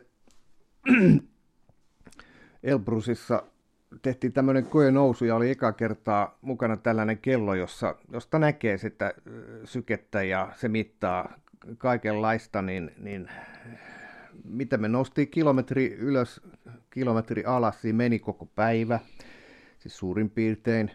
Sitten katson kellosta, minkälainen suoritus oli. No siinä oli sitten niitä kaloreita, oliko 5000 tai jotain, mutta sitten siinä oli palautusaika kah- seitsemän päivää. ja kun tiedät, että seuraavan päivän lähdet uudestaan, niin sellaista se on. on joo, ei ihme, paino laskee. Eli, eli tota, tämä on sellainen vähän puhuttu asia, että, että tosiaan pitää olla kyllä kunnossa ja harjoitella ennen kuin, ennen kuin lähtee näille reissuille. Oikeastaan reissussahan on tämmöisissä, jos puhutaan teikäläisestä, niin näissä löytöretkikuntaprojekteissa, niin niissähän on kolme osaa, valmistautuminen, itse matka ja palautuminen. Mikäs näistä on susta se kaikkein vaikein? Palautuminen. Eli tota, ja nyt mä en meinaa sitä fyysistä palautumista, vaan se henkinen palautuminen takaisin. reissulla kun lähdetään, niin, niin sä meet, tai rettikunnalle sä meet kolme kertaa, sä oot epätoivon laaksossa – ja tarkoittaa, että se menee sella, tällaista niin kuin reittiä ylös alas. Ja se ensimmäinen epätoivon laakso tulee siinä vaiheessa, kun huomataan, että me ollaan lähdössä vaikka Etelämantereelle tai Grönlantiin ja rahat puuttuu. ja meidän pitää ostaa lippu. niin tota, siinä vaiheessa ollaan ekassa epätoivon laaksossa. Ja tota noin, sitten kun me saadaan muutamat yhteistyökumppanit mukaan ja saadaan logistiikka kuntoon ynnä muuta, niin päästään pikkuhiljaa sitten niin kuin ylö, äh, ylöspäin sitä niin kuin omaa sitä käyrää. Toinen epätoivon laakso tulee yleensä äh, juuri ennen kuin lähdetään reissuun tai kun ollaan jo reissulla ja lähtee se ensimmäinen nousuyritys tai vastaava niin kuin tulee vastaan, niin, niin silloin tulee tämä toinen epätoivon laakso, että meneekö meillä henki täällä näin ja, ja vitsi mä oon kyllä hullu, tämä on raskaampaa mitä mä ajattelin ja ynnä muuta. Sitten se yleensä menee ihan hyvin, päästään huipulle, ollaan sitten niin kuin hyvin iloisia ja viimeinen tulee, kun tuut himaan. Äh, esimerkiksi Etelämantereella, jos olet niin kuin kuusi viikkoa miinus 30-40 asteessa, niin kehon muodostuu ruskeata rasvaa, joka eristää kymmenen kertaa enemmän kuin valkoinen rasva, että sulla on, sä et pysty toimimaan kylmässä erittäin hyvin. No, tuu takaisin Suomeen, missä on esimerkiksi nolla astetta tai plus yksi, niin ulkona on hyvin lämmin, sä et, pyst, sä et tarvii käyttää kauheasti vaatteita, mutta silti ollaan niin kuin noin nollan pinnassa, mutta sä et pysty olemaan sisätiloissa tuut sisään, rupeat hikoilee ja sä oot ihan punainen ja jengi luulee, että sä oot sydärin ja sulla on vaan kauhean, kauhean niin lämmin, niin mä nukun ulkona. Ja, ja ei kauheasti pystyy pitää palavereita eikä luentojakaan, vaan vaimo tulee sitten, kun mä oon siellä pihalla, niin aina toivottaa hyvää yötä, moro moro, joo täällä ollaan ja ei pysty nukkumaan vaimon vieressä. Tämä on ihan fyysinen juttu. Se menee sitten viikossa parissa ohi, että voit taas olla sisätiloissa, ja se on kun äh, kuheruskuukaus, sulla on vettä hanasta, voit mennä ostaa ruokaa kaupasta, ei tarvii kauheasti miettiä niin kuin, ää, äh, mitään railoja eikä vaaroja. Ja sitten tulee se vaikein rasti, on se, että joku naapuri tulee sanoa sulle, että hei, että Matti, sun auto on vinossa. Se menee sen viiva yli. ja sitten rupeat miettimään, että ei jukka, että, että ei, ei kellekään me, me henki, jos mun auto on vähän vinossa, tai roskis on väärässä paikassa, että meidän roskis on yleensä tässä näin, ja sä oot laittanut sen väärään paikkaan, niin, niin aivan sellaisia triviaali asioita, rupeat lukee Hesari esimerkiksi, mitä meidän poliitikot sanoo. Se on aivan utopista, että mistä ne puhuu? Ja haluat lähteä takaisin reissuun Etelämantereelle. Mm. Mutta sun pitäisi ymmärtää, että miksi se sun auto pitää olla suorassa ja roskis oikeassa paikassa, että voit elää tässä yhteiskunnassa, olla osana sitä, mitä totta kai haluatkin loppujen lopuksi. Sulla on vaimo ja perhe esimerkiksi siellä mukana. Niin se on se vaikein mun mielestä. Mites nyt kun on ollut kaksi vuotta koronaa, niin ootko sä hyppinyt seinille? Ootko päässyt minne? Joo, olen kyllä hyppinyt seinille. Täytyy myöntää. Alussa se oli niin kuin ihan ok. Mä ajattelin ekaksi vähän, että mähän pärjään ihan hyvin. Ja pärjäsin ihan hyvin kyllä pari vuotta, ja sitten huomasin, että ei vitsi, että nyt niin kuin, äh, siinä on ollut kaksi rettikuntaa vuodessa, ja mä oon aina ollut siinä rytmissä, ollut 30 vuotta. Yhtäkkiä pämps. Niin siksi on Lappi tullut. niin, niin vaimikä sanoi kerran, että lähde jonnekin. niin selvä, hyppäsin junaa ja lähdin Lappiin. Ja, ja tota noin, se ymmärsi mut ihan hyvin. Ja, ja tota, huomaa, että nämä, ää, sä näet, nyt on päässyt näkemään Itä-Suomen, Länsi-Suomen, Pohjois-Suomen aivan eri silmin. Ja aika jännä on se, että mä tilasin yhden lentolipun kerran, niin mä olin vähän, vähän kusessa, että hei, onko mut kaikki nyt oikein? Ja, ja, ja kun pakkasin tavaroita, niin mä en ole koskaan pakannut tavaroita niin hyvin kuin silloin. Oli vähän jännä tilanne. Ja jätkä lähti Lappiin. Niin, niin tota, kyllä nyt sitten mä, nyt kun tulee ensimmäinen reissu vastaan nyt tässä, varmaan pari kuukauden päästä lähdetään Grönlantiin, niin kyllä tulee olemaan jännä lähteä taas. Minkälainen reissu Grönlannissa on luvassa? On luvassa, lähdetään lähdetään tota katsomaan sitä ilmastonmuutosta, ja sitä on tullut vastaan tosi paljon. Sitä ei näe täällä Suomessa, ja, mutta siellä näkyy Grönlannissa huippuvuorilla. Ne jäätiköt kutistuu sellainen kolme metriä päivässä siellä tällä hetkellä. Tämä on 24-7, se tapahtuu koko ajan. Kulttuuri on muuttunut siellä, ei enää tule merijäätä edes talvellakaan niihin vuonoihin, ei ole sitten enää jäätä, ei koirat pysty juokseen jäällä, metsästää niitä hylkeitä, koska ne ei se pysty sitä tekemään, niin, niin se on muuttunut hyvin paljon. Ja tätä haluaa, halutaan niin visualisoida nyt sitten vähän suuremmalle porukalle, että miltä näyttää ja, ja katsotaan sen positiivisuuden kautta kuitenkin, että miten hienot paikat siellä loppujen lopuksi on, että kannattaa säästää, kannattaa miettiä, miten me toimitaan. Täällä etelässä, missä sitä ei näy, mutta se näkyy siellä pohjoisessa, niin sitä lähdetään tekemään ja kuvaamaan ja sen jälkeen kiivetään yksi vuori siellä samalta. Ja mennään paikkaan, missä ei kukaan aikaisemmin ollut, niin, niin jos kaikki menee hyvin, niin, niin korkataan yksi ensinousu siellä. Eli tämä vuori on semmoinen, jossa ei ole käyty aikaisemmin. Ei ole, joo, että ei ole käyty aikaisemmin ja ei siinä nimeäkään. Joo, vuori ja vuori, tunturi, tai se on hyvin, se on aika terävä kyllä. Täytyy myöntää, että kyllä siinä saa jumpata, että pääsee ylös ja yhdeltä puolelta pääsee ylös. Öö, tai jos on kova kiipele, niin varmaan pääset toisesta puolelta, mutta me, me nyt pysytään siellä vähän niin kuin helpommalla puolella. Sä oot äh, tosiaan tehnyt parisen sataa nousua ja on näitä ensinousujakin. Äh, se, se metrimäärä varmaan ei ole aina se juttu, että pitää olla mahdottoman korkea, vaan, vaan niissä vuorissa kiinnostaa sinua joku muu. Joo, ja mä luulen kyllä, että se ei voi olla, jos me esimerkiksi niin kuin kolme vuotta äh, suunnitellaan ja harjoitellaan ja seistää kymmenen minuuttia huipulla, niin se ei voi olla se. Että on aika dorka, jos se on se. Et kyllä mä oon huomannut sen, että moni kysyy mutta että miksi. Niin, niin kyllä se on se kokonaisuus, joka ratkaisee mulle. Että on, mulle varmaan tällainen projektimainen niin elämä sopii aika hyvin, että sulla on projekti, joka alkaa ja loppuu. Ja sitten lähtee seuraava projekti liikkeelle. Eli kyllä se on tämä kokonaisuus, joka ratkaisee, että, että se, on, se on logistiikkaa paljon, se on pakkaamista ja se on harjoitteluja, se on, se on äh, varusteiden hankkimista ja se on rahoja hankkimistä ja markkinointia ja myyntiä. Niin se on se aikamoinen iso paletti, joka lähtee liikkeelle.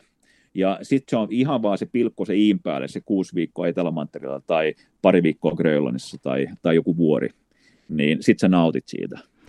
Mutta kyllä mä luulen, että mä nautin siitä kokonaisuudesta. Onko niin, että, että tota, teikäläinen on se näiden retkikuntien, jossa olet mukana, niin se kaveri, joka hankkii ne rahat sinne?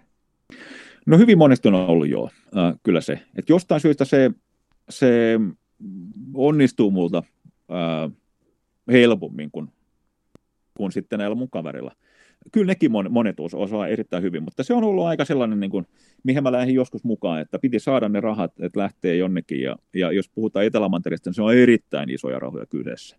Niin, että miten puhuu sitten ne rahat, ja, ja jostain syystä niin mä keksin niitä ideoita vaan saada se myytyy. Aika nopeasti niitä tulee ja niitä tulvii mun päähän vähän väliä. Ja silloin vaan niin kuin pistää sen siihen muotoon, että tämä yritys pystyy sen ymmärtämään. Ja on se niin ihan kaupankäyntiä vaan, että jos mä keksin sulle, hei Matti, että jos sä nyt annat mulle 100 euroa, niin, niin vuoden päästä saat, saat takaisin esimerkiksi niin kuin 400 euroa. Niin jos mä pystyn todistamaan sen sulle, niin kyllä sä oot hullu, jos et sitä tee. Niin silloin, ja silloin puhuu, se on täysin kaupankäyntiä vaan, että yritys, sen pääidea on, on tehdä voittoa niin tota, no, jos mä pystyn sen todistamaan, niin, ja niitä on monta esimerkkiä, mitä me ollaan sitten niin kuin saatu vaan tuohon PowerPointiin, että hei, näin me toimittiin siellä, se toimii tosi hyvin. Mä tuossa takavuosina katoin, että äh, Mount Everest ei kiinnosta, jonotus, mutta sitten Etelämantereella on se, mikä, mikä se korkein vuori siellä on. Mount Vinson. Mount Vinson, että tonnehan voisi lähteä. Tämä on nyt tällaista parodia puhetta ja sitten aloin tutkia asiaa ja katsoin näitä kaupallisia retkikuntia, matkanjärjestäjiä, niin mun mielestä reissu kesti kaiken kaikkiaan äh, sieltä Punta Arenaksesta Etelä-Chiilestä äh, sinne, sinne Etelämantereelle ja takaisin 13 päivää ja hinta oli 43 donaa. Joo. niin, niin tota, minkälaisissa budjetteissa liikkuu tämmöinen teikäläisen tämmöinen spessu itse järjestetty Etelämanner retkikunta, joka kestää vaikka kuusi viikkoa? No viime, viime reissu Etelämantereelle, joka kesti kuusi viikkoa, oli 2,2 miljoonaa euroa. Jesus. Joo, se on ihan kauheat hintoja. Ja nyt seuraava reissu on, mitä me nyt suunnitellaan tässä vajan vuoden päästä, on, on huomattavasti kalliimpi. Onko se, ja, mutta me, se, se on sinne Etelämantereelle kanssa? Se on Etelämantereelle, joo. Eli tota, se on tieteellinen rettikunta, joo, ja, ja meillä on 33 000 kiloa tavaraa mukana. Pitää roudaa, ensin pakata ne tavarat ja, ja näille, niin siihen menee niin kuin useita kuukausia, kun pakkaa ne kaikki tavarat ja, ja hommaa ne ekaksi. Sitten lentää ne sinne ja sitten roodaan ne tuonne 80 kilsaa ulos jäälle ja sitten pora ne reijät siihen jäähän, että lähtee sukeltaa, niin, niin se on vaan niin kuin iso organisaatio lähtee liikkeelle ja se maksaa. Eli jos mennään kiipeämään, niin kuin sellainen kevyempi versio, mennään vaikka vuorta kiipeä nyt jonnekin, niin, niin se on helposti sellainen kaksi henkilöä, niin 120-150 tonnia ää, siinä välissä, niin silloin pääsee kyllä niin kuin tosi hienoihin paikkoihin. Mutta siihen ei liity mitään opasta eikä mitään muutakaan, että, että se otti sitten ihan omillanne siellä. Ja se on se logistiikka, joka maksaa. Että pitää päästä Etelämantereelle ja siellä sitten maan sisäiset lennot maksaa jonkin verran siellä.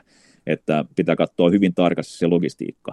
Eli silloin sun pitää olla tiedossa esimerkiksi, että me ollaan tehty yhteistyötä muun muassa NASAn kanssa ja, ja eri tutkijoiden kanssa siellä, että, että hei, meillä on sama pääte paikka suurin piirtein, että, että mitä jos vedetään tämä lentokone puoliksi, että saatte puolet DC-3, me saadaan toinen puoli ja, ja sitten jaetaan se kustannus siellä. Ja, niin tällaisia ollaan, ollaan kolme kertaa tehty Nasan kanssa muun muassa tällä lailla. Ne, niillä on yksi sellainen paikka, missä ne käy sukeltaa siellä, niin me on oltu sitten kiipemässä toisella puolella vuoren, vuoria.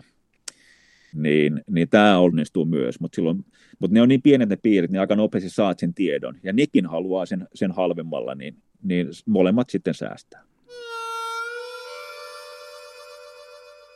Sun, sun äh, löytöretkeilyura, nämä retkikunnat lähti käyntiin silloin 90-luvun puolivälissä. Eli tässä on muutama vuosikymmen tehty, niin jos sä mietit, minkälaiset verkostot sulla oli silloin ja mitä nyt, niin onko ne, onko ne kasvanut? On, on huomattavasti kasvanut ja se oli erittäin vaikea alussa saada, niin kuin, saada vaan niitä luotua. Ja muun muassa vaan se, että etittiin vaan fyrkkaa, että me päästään niin kuin lähtemään. Ja muista hyvin, kun meillä oli 1200 yritystä oli listalla ja piti soittaa heidän niin kuin, toimitusjohtajille tai markkinointijohtajille tai omistajalle ja pyytää sitten niin kuin, rahaa. Tai oikeastaan piti pyytää, vaan päästään palaveraamaan. Ja sitten kun me ollaan palaverissa, niin sä closeat sen diilin, saat rahaa, lähdet kiipeä. Tämä on niin ihan selkeä homma. Ja ruvettiin soittamaan. Ja ensimmäisen vuoden soittamisen jälkeen niin meidän onnistumisprosentti ei ollutkaan hyvä, koska me päästiin neljään palaveriin. Ja tota noin, ja se, se lopputulos niitä palaverista oli vieläkin huonompi, koska me ei saatu mitään rahaa, mutta saatiin, saatiin näitä Fiskarsin kirveitä, neljä kappaletta. Ja, ja meni niin kuin aivan läskiksi. Ja meillä oli sellainen, sellainen haulikon ammuntamenetelmä, että ammutaan joka suuntaan, että kuka haluaa sponsoroida niin kuin vähän tällä lailla. Joo. No ei kukaan. Ja sitten se pakostikin menee sellaiseksi niin kuin tarkkaampujan meeniksi, että, että toi yritys, ja toi henkilö siinä yrityksessä tohon aikaan, sitä ammutaan kolmesta suunnasta samaan aikaan, silloin päästään palaveriin. Sitten kun meet sinne palaveriin, sä suunnitellut erittäin hyvin, sulla on niin kuin, äh, suunnitelma A, B ja C, meillä on yleensä niin kuin neljä eri skenaarioa harjoitellaan, sitten kuuntelet hyvin tarkkaan, ja sitten käsi merkillä, että kakkosenaarista ammutaan uudestaan kolmesta suunnasta, ja sitten sen menee tästä eteenpäin, ja sä saat ne rahat. Et se ei ollenkaan sattumaa, vaan pistää tosi paljon aikaa siihen, että miten me esitellään asioita ja muuta.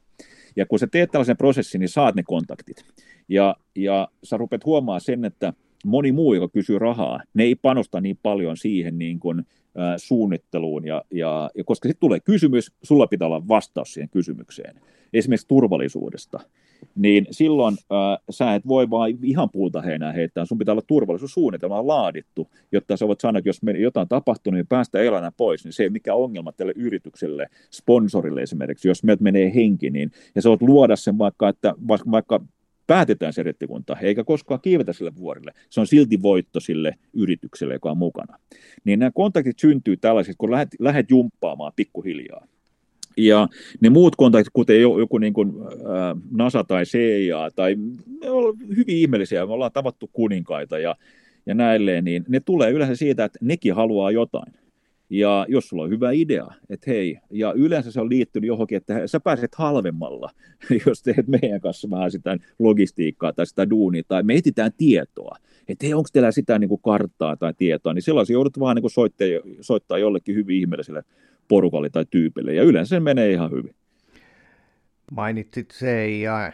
Mitä tämä tarkoittaa? tehnyt yhteistyötä. No me saatiin sen... kartta. Joo, kartta saatiin. Ai, niillä on ja... Etelämantereen kartat. on. Niillä on kartat ympäri maailmaa. Ja, ja, ja se on ollut ihan...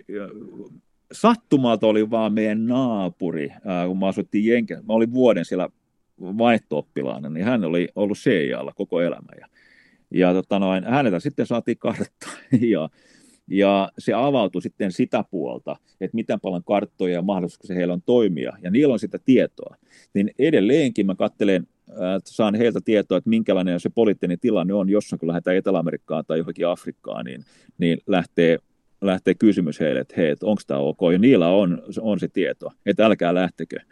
Ja kerran tuli, meidän piti lähteä Mauritaniaan, äh, oli sellainen niin kuin juoksukisa, aavikkokisa, niin päivä ennen kuin lähdettiin, niin tuli, että stop, että älkää lähtikö, koska ne ampuu teidät. Tai jaa, selvä, sitten sit ei lähetty ollenkaan. Se ei jaa. Voisin kuvitella, että sulla on yhteydet myös MI1 vai Vitonen, mikä tämä, tämä Englannin, Englannin tiedustelupalvelu, koska äh, sähän on ollut äh, prinssi Härin kanssa, joka nyt, nyt kiukuttelee siitä, että ei saa hyvää suojelua, niin, niin tota, sä oot ollut sekä kakalla. joo, joo. Sekin oli episodi. Hitsin vielä, kun me lähdettiin kerran Etelämanterille, niin, niin yhtäkkiä tuli kauhean hässäkkä siihen, ja, että mikä on. Ja, ja sitten huomataan, että sehän on Prince Harry, joka tulee mukaan yhdellä rettikunnalla. Ja niillä oli sellainen rettikunta, joka piti hiittää, se oli oikeastaan kisa. Se oli tällainen walking with the wounded, eli kävellään haavoitteiden kanssa.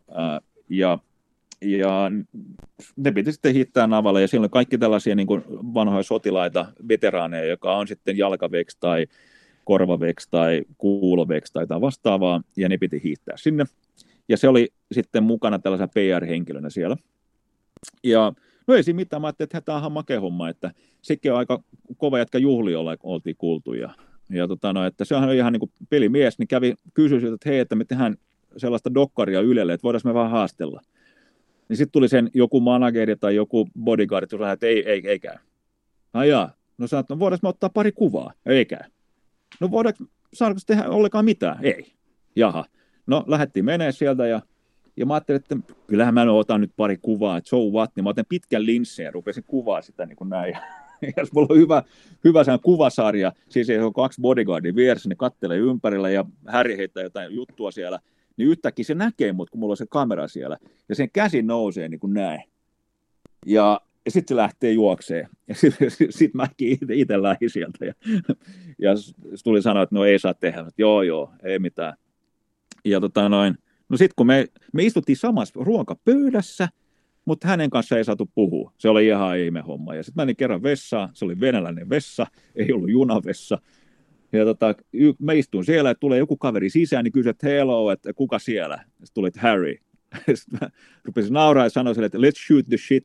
Jälkeen ruvetaan keskustelemaan. Ja sitten se nauraa ja sitten istuttiin siellä varttitunne ja keskusteltiin kaiken maailman juttuja. Ja, ja sitten lähdettiin taas ulos, koska se bodyguardi jäi tuonne ulkopuolelle. Ei viittinyt tulla venäläisen vessaan istu, seisoo sinne.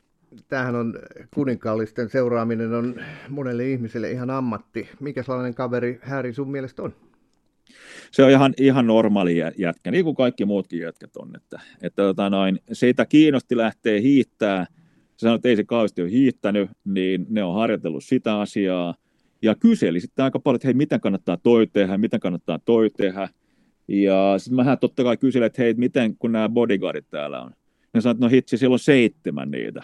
Että niitä sitten niin kuin aina, aina, ja oliko se näin, että yksi tai kaksi tuli mukaan hiittää, ja muut jäi sitten sinne perusleiriin odottaa, että tulee eri, erikoistilanne, niin ne rupeaa toimii siellä. Hän sanoi, että ne on aina ympärillä. Sanoi, että se oli vähän korni homma, kun se kävi lentämässä jossakin, oliko se Afganistanissa, niin, niin sen äh, helikopterissa oli seitsemän bodyguardia ja yksi ylimääräinen henkilö, kun se lensi siellä, niin, niin se naureskeli itse sitä asiaa. Että se oli varmaan tällainen joku PR-stuntti sekin. Tämä kuulostaa siltä, että kun rupeaa löytöretkeilijäksi ja tekee, tekee pari retkikuntaa, retkikuntaprojektia vuodessa, niin, niin tapaa ihmisiä ja, ja, ja kokee, kokee hienoja juttuja. Mikä on se sun sellainen niin kuin mieleen painuvin tai nyt mieleen tuleva sellainen hauska insidenssi, jota olet näillä lukuisilla reissuilla kokenut? Si- siinä on nippu niitä äh, hauskoja, jänniä juttuja. No y- yksi tulee mieleen. Tota, taas liittyy Etelämantereeseen ja, ja äh, kun harvoin, harvoin täällä tapahtuu, niin, niin me oltiin löydetty vuorialue Pohjois-Etelämantereelle, missä ei kukaan me ollut, ja päätti lähteä sinne, ja saatiin sitten niin kuin logistiikka hoidettu, että se on DC-3, joka lentää meidät sinne, ja ja sitten se piti heittämään sinne, ja siellä oli mukana ää, lentokoneessa oli myös kolme astronauttia, että ne piti lähteä sinne, ne oli ESAn astronautteja, saksalaisia kavereita, ne piti mennä sitten sinne ää, saksalaisen asemalle, ja sitten oli pari venäläistä ja pari kanalaista kuskia. Ja mä hyppäsin ohjaamoon, ja mulla oli ää, satelliittikuva, plus sitten ää, kartta, joka oli tehty vuonna, ää, oliko se 43, ei kun 30, 38 se oli, 1938 saksalaisten puolesta Etelämantereella. että mikä ihme tämä homma oli. Niin ne oli käynyt kartoittamassa kuningatar Maudin maata, ottanut 11 000 valokuvaa siltä alueelta. Mulla oli sellainen valokuva ja osittainen kartta siitä, ja sillä me lähdettiin etsimään tätä vuorialuetta, mikä ei tiedä, että onko se siellä vai ei. NASAn äh, valokuva-alueelta, mitä me saatiin ostettua heiltä, niin se oli tota, silloin pilvi suoraan siellä päällä, me ei nähty mitään, niin mentiin sillä valokuvalla oikeastaan, mitä mä olin löytänyt Saksasta. Ja ei mitään, kun sitten se löydettiin se vuorealue, se oli hyvän näköinen ja, ja kukaan ei ollut koskaan laskeutunut siihen aikaisemmin ja sitten Brian pilotti kysyi, että minne me halutaan laskeutua. Niin mä sanoin, että tuonne keskelle vuoria, niin voidaan kiivetä siellä. Hettäkää me tulos tonne. Ja sitten lennettiin se vuorealueen yli kolme kertaa ja katsottiin, että tämä näyttää olevan sutkot tasainen. Näkyvyys oli useita kymmeniä kilometrejä, mutta sitä, mitä ei tiedetty, oli, että tämä kontrasti oli huono. Aurinko oli sen verran ylhäällä, me ei nähty, että suoraan meidän nenä edessä, noka edessä oli näitä sastrugeja, ja ne on aaltoja lumessa. Ne voi olla puolitoista metriä korkeita. Ja me kun siihen sillä koneella, sukset osu lumeen, niin meni sekunti, niin tuli joku hyndämä ja edessä, niin yhtäkkiä pompattiin takaisin sinne ylä, suurin 10 metrin korkeuteen. Mm-hmm. Ja silloin noste oli jo hävinnyt siipien alta, niin aika lailla pudottiin kymmenet meset takaisin sinne. Niin tultiin alas aika rytinällä, ja mä löin pääni seinään. Bum!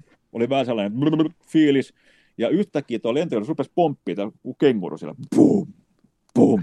Ja kama rupesi lentää siellä, ja, ja jengi rupesi huutaa, ja sitten rupesi pomppiin niin sivuttain, ja se meni ympyrää. Ja mä nappasin yhdeltä sellaisen keltainen kahva, mun, mun klaffi tuli vieressä, kun mä istuin siellä ohjaamossa, että mä sain jostain kiinni, nappasin kahvas kiinni, se nousi ylös se kahva, mä työsin takas alas, ja mä vieläkään tiedä, että mikä kahva se oli, mutta ei se mitään. Ja sitten se koko paska pysähtyi siihen jossain vaiheessa, ja meni ihan hiljaiseksi. Mä kattelin Briania, että mikä meidänkin, ja sanoin, että, että pata, we have a big problem. Sitten mä kysyin, että mikä tämä big problem on, ja sanoin, että irrota itse, kato ulos sivuikkunasta oikealle, niin siellä oli sen jälkeen oli vähän siipi maassa, koska siellä oli oikeapuolinen laskutelinen hajonnut, työntynyt suoraan moottoriin sisään, siinä vaiheessa moottori hajosi, roottori osui lumeen, siipi osui lumeen, pellit lens, ja se kone ei lennä mihinkään enää tuosta. Ja se big problem oli se, että tämä alue, missä me oltiin, niin se oli kuningatar Maudin maa, niin se, oli, se on seitsemän kertaa isot kuin Suomi. Ja me oltiin siellä keskellä, ja tällä alueella operoi kaksi lentokonetta, ja se toinen lentokone oli, oli katolla ilman siipiä venäläisleirissä, niin, niin nyt ei ollut yhtäkään lentokonetta enää, niin, niin oli vähän pitempi hiittomatka sitten takaisin himaan sieltä. Mutta ensin kyllä kiivettiin ne vuoret. Meidän piti kiivetä yksi. Ne jätti meidät sinne loppujen lopuksi. Ja me, ne, me ei suottu lähteä veke, koska ne tuli hakea toisella lentokoneella sitten ne muut veke sieltä.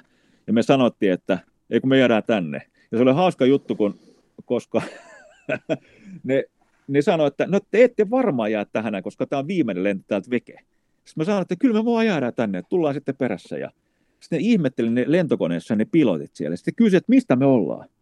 Ja mä sanoin, että me ollaan Suomesta. Ja sitten se vastasi siihen, että ai jaa, okei, jääkää sinne vaan. Ja sitten lähti. Et meillä on ihan hyvä brändi jopa Etelämaterillakin. Kyllä. Hei Pata, mä huomaan, että me voitaisiin jutella koko päivä, mutta kaikki hyvä loppuu aikanaan kiitos sulle näistä, näistä vaellusvinkkeistä ja tulihan siinä ohessa vähän, vähän tota, tämmöistä eksoottista herkkuakin. Kiitos oikein Kiitos Matti ja jees ja kiitos kaikille kuuntelijoille.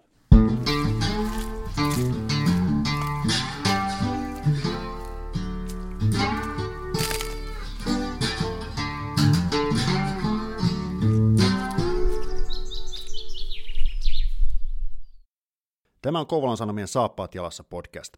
Pysy ajan tasalla paikallisista asioista ja tilaa Kouvolan Sanomat diginä edulliseen tutustumishintaan osoitteessa kouvolansanomat.fi kautta podcast-tarjous.